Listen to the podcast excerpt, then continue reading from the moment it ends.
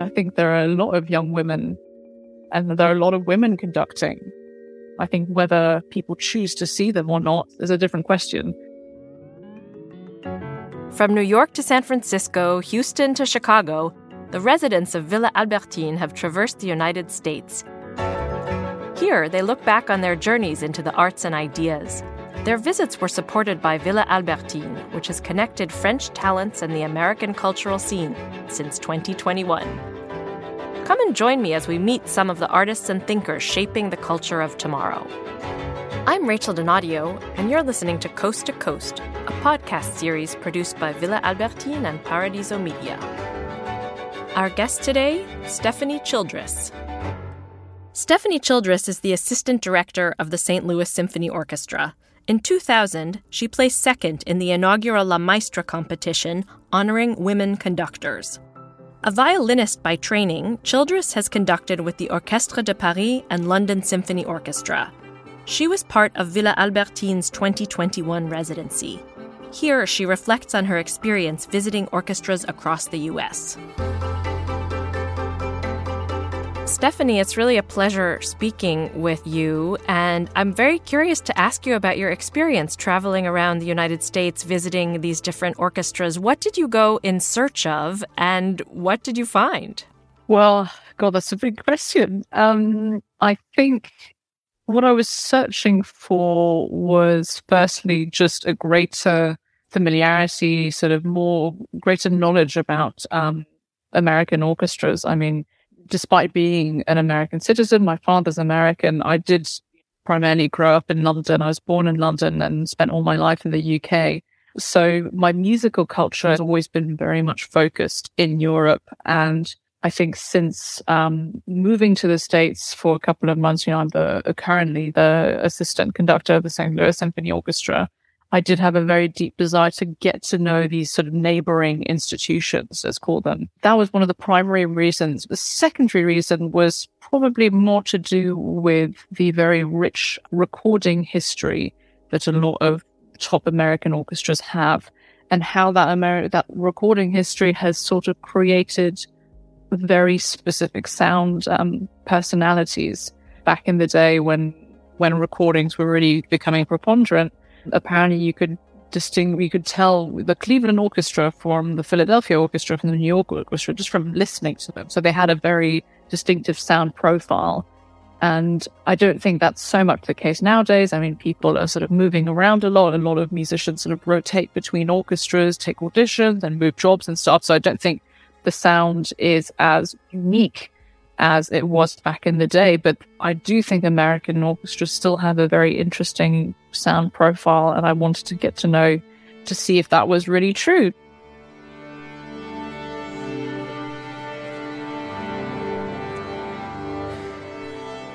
And you traveled to listen to the Chicago Symphony Orchestra under two different conductors, the Atlanta Symphony, the LA Symphony, the San Francisco Symphony. Tell us a little bit, Stephanie, about some of the orchestras that you went to hear. I'm just curious if there was something that you saw in your travels where you thought, oh, this is really working and this is a model that we could look to, whether that's about programming or about youth outreach or education or even just an approach to the rehearsals that you watched.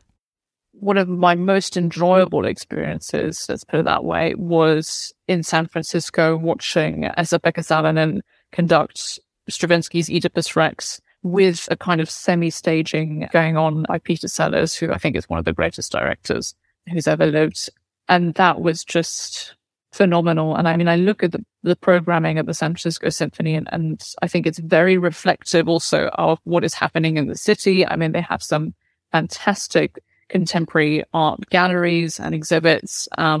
I feel it's a city that also, because it has so much good sort of financial infrastructure with, the business that's going on there and the tech and stuff, they do have a more forward-moving approach to programming. And that's, for me, what I loved the most about that organization and getting to know that organization. And that's one of the things that also I was trying to observe during my time in the States was really, how do the orchestras reflect the city that they live in, if they do at all. And I think San Francisco was a really good example of that. I feel they're very connected to the artistic community around them. You know, they're not necessarily sort of inward looking. I guess the main thing I would love to sort of raise awareness for is the fact that art is political. I'm a huge believer in that, just because I think also the process that goes behind making art is political, because it comes from your sources of funding or the musicians you choose to include in a project or choose to exclude from a project. I mean, it's all music, and the arts are a part of society's fabric in more ways than in, you know, the healing, beautiful, therapeutic ways and ways that it can be a part of someone's life. But it boils down to the way that countries are run and that governments choose to treat their people and society at large. You've also talked in the past and thought hard about questions of inclusivity when it comes to orchestras and when it comes even to conductors. There aren't that many women out there conducting. There aren't that many young women like you conducting. What are some of your thoughts about that? Well, actually, I would disagree. I think there are a lot of young women and there are a lot of women conducting. I think whether people choose to see them or not is a different question. I have been surrounded by female conductors my entire life, and just by conductors. You know, the competition I did in Paris, La Maestra, was designed to promote not only female conductors, but the idea of having a female leader.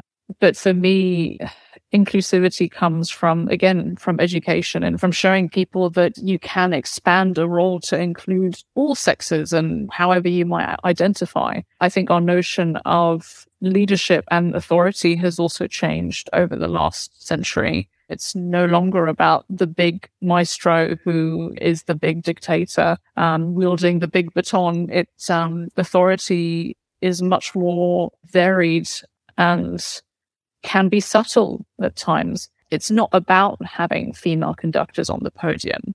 It's about opening, as a society, collectively opening our minds to the idea of having different versions of, let's say, opening up the idea of authority in itself and making it more varied.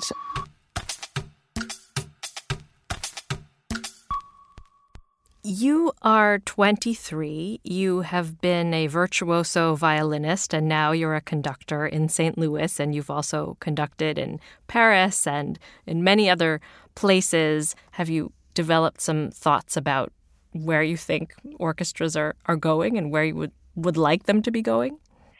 I think the future of orchestras and of classical music is very uncertain. The statistics don't look great. That I can say, you know, fewer and fewer people are going to concerts, you know, fewer people are listening to classical music. And I think the way that we redress that or address that problem in itself is twofold. One is to do with education.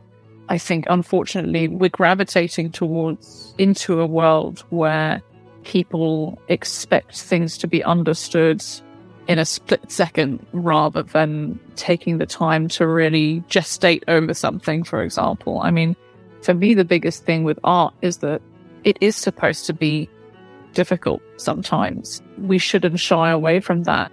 You wouldn't just stick a child in a science lab with a lab coat and tons of solutions in front of them and say, okay, well, it's chemistry. It should be simple. Just figure it out for yourself.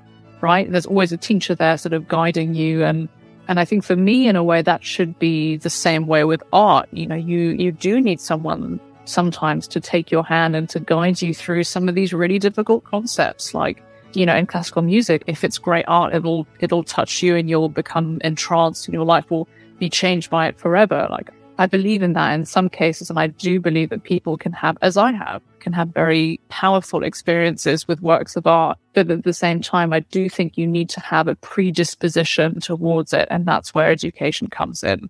Do you think that European orchestras can learn anything from the American orchestras, or are orchestras around the world just kind of similar? It just depends on different funding sources, more public in Europe and more private in the United States. Where do you see spots of dynamism and spots of maybe less dynamism? I have a lot of thoughts about it, but what I will say generally is that I think both sides of the Atlantic can really learn from each other. I mean, I think that's one of the greatest successes, in a way, about the orchestral model in the US, is that it is primarily donor-based. And it does mean that as long as you have donors, then you will have, you know, an orchestra. Whereas in Europe, everything does just feel so much more precarious, where it's whether the government decides to give you money this year or whether you meet their targets. You know, it feels like a much tighter source of funding, and it requires you to check a lot of boxes. Having said that, you know, having a primarily donor-based system in the US also poses a lot of problems, in the sense that a lot of those donors are of a particular demographic, and therefore they will probably want to hear certain types of music and not others. You know, I think if you're relying on the generosity of people, you know, they expect to be a part of the organization, which I think is fair enough. But at the same time, it depends as an organization if you want to feel like you are an independent creative body, or you want to feel more attached to the community that you're in, whether that is the 1% of that community or the 99% of that community. I mean, these are all choices that orchestras have to make. But so I do think both sides have positives and negatives. I do think that American orchestras could learn from European programming, and I think that European orchestras could learn a lot about advertising and branding, you know, from the US, which sounds a very cold-hearted way of putting things, but that's the reality. You have to hustle to get the audience out to come listen. What do you think that American orchestras could learn from European programming? Contemporary music.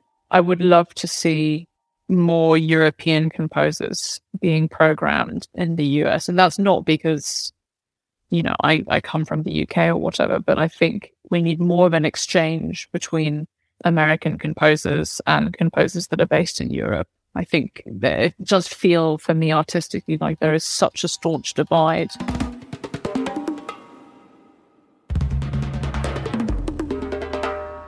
Is there anything else that was really meaningful to you in this trip and in your thinking about American orchestras? The whole experience made me so much more appreciative of what it means to be a musician. And it's interesting because I feel as though musicians in the top American orchestras are, let's say, on the surface, more appreciated by their organizations than some musicians who are in the top tier orchestras in Europe. And I think that's to do with funding primarily. So I think with COVID, with a lot of that generation of donors also just passing away as people get older, and their children not necessarily taking up the mantle of philanthropy. I think it'll be interesting to see how American orchestras change in the next 20 years. And I think they really will have to. Furthermore, in the US, we're seeing more people moving out of cities and into the suburbs. And that means, you know, people don't want to be going to the big concert hall in the middle of town anymore.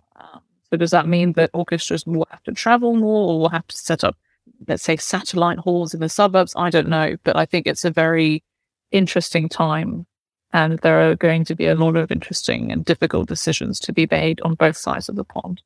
This trip to the United States came at a particular time in your own trajectory as an artist and as a conductor. Where would you place it? How did it get you from one part of your life to the next one?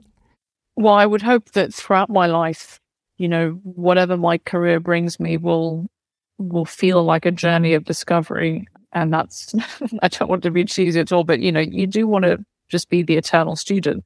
You know, I hope to be conducting into my 70s and 80s. And I hope that if people will still have me, you know, I'll still feel like I have something to learn from the orchestras and from these pieces that I'm conducting. But for me, at that particular point in my life, I think there was this idea of just wonder. I felt my mind kind of really opening. I don't know how else to describe it. And I think it was to do with being someone who had primarily grown up in England and in France. And, you know, I would consider myself well-traveled, but then actually moving to a place that is so different and getting to experience that place in a much deeper way and more profound way. And I say more profound because, you know, I'm not just moving there for pleasure, I'm moving there for work and for my work and my personal development.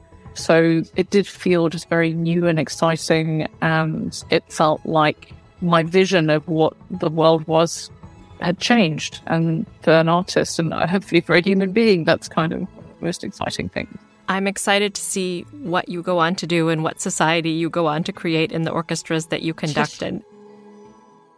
It's been a pleasure speaking with you today. Thank you so much. It was a real pleasure talking to you, Rachel. Thanks for listening to Coast, a podcast series produced by Villa Albertine and Paradiso Media and hosted by Rachel Donadio. If you want to learn more about the residents of Villa Albertine, listen to it wherever you get your podcasts and subscribe to our channel, States. And if you liked it, leave a rating and spread the word. You can also follow us on social media and click on the link in the description of the episode.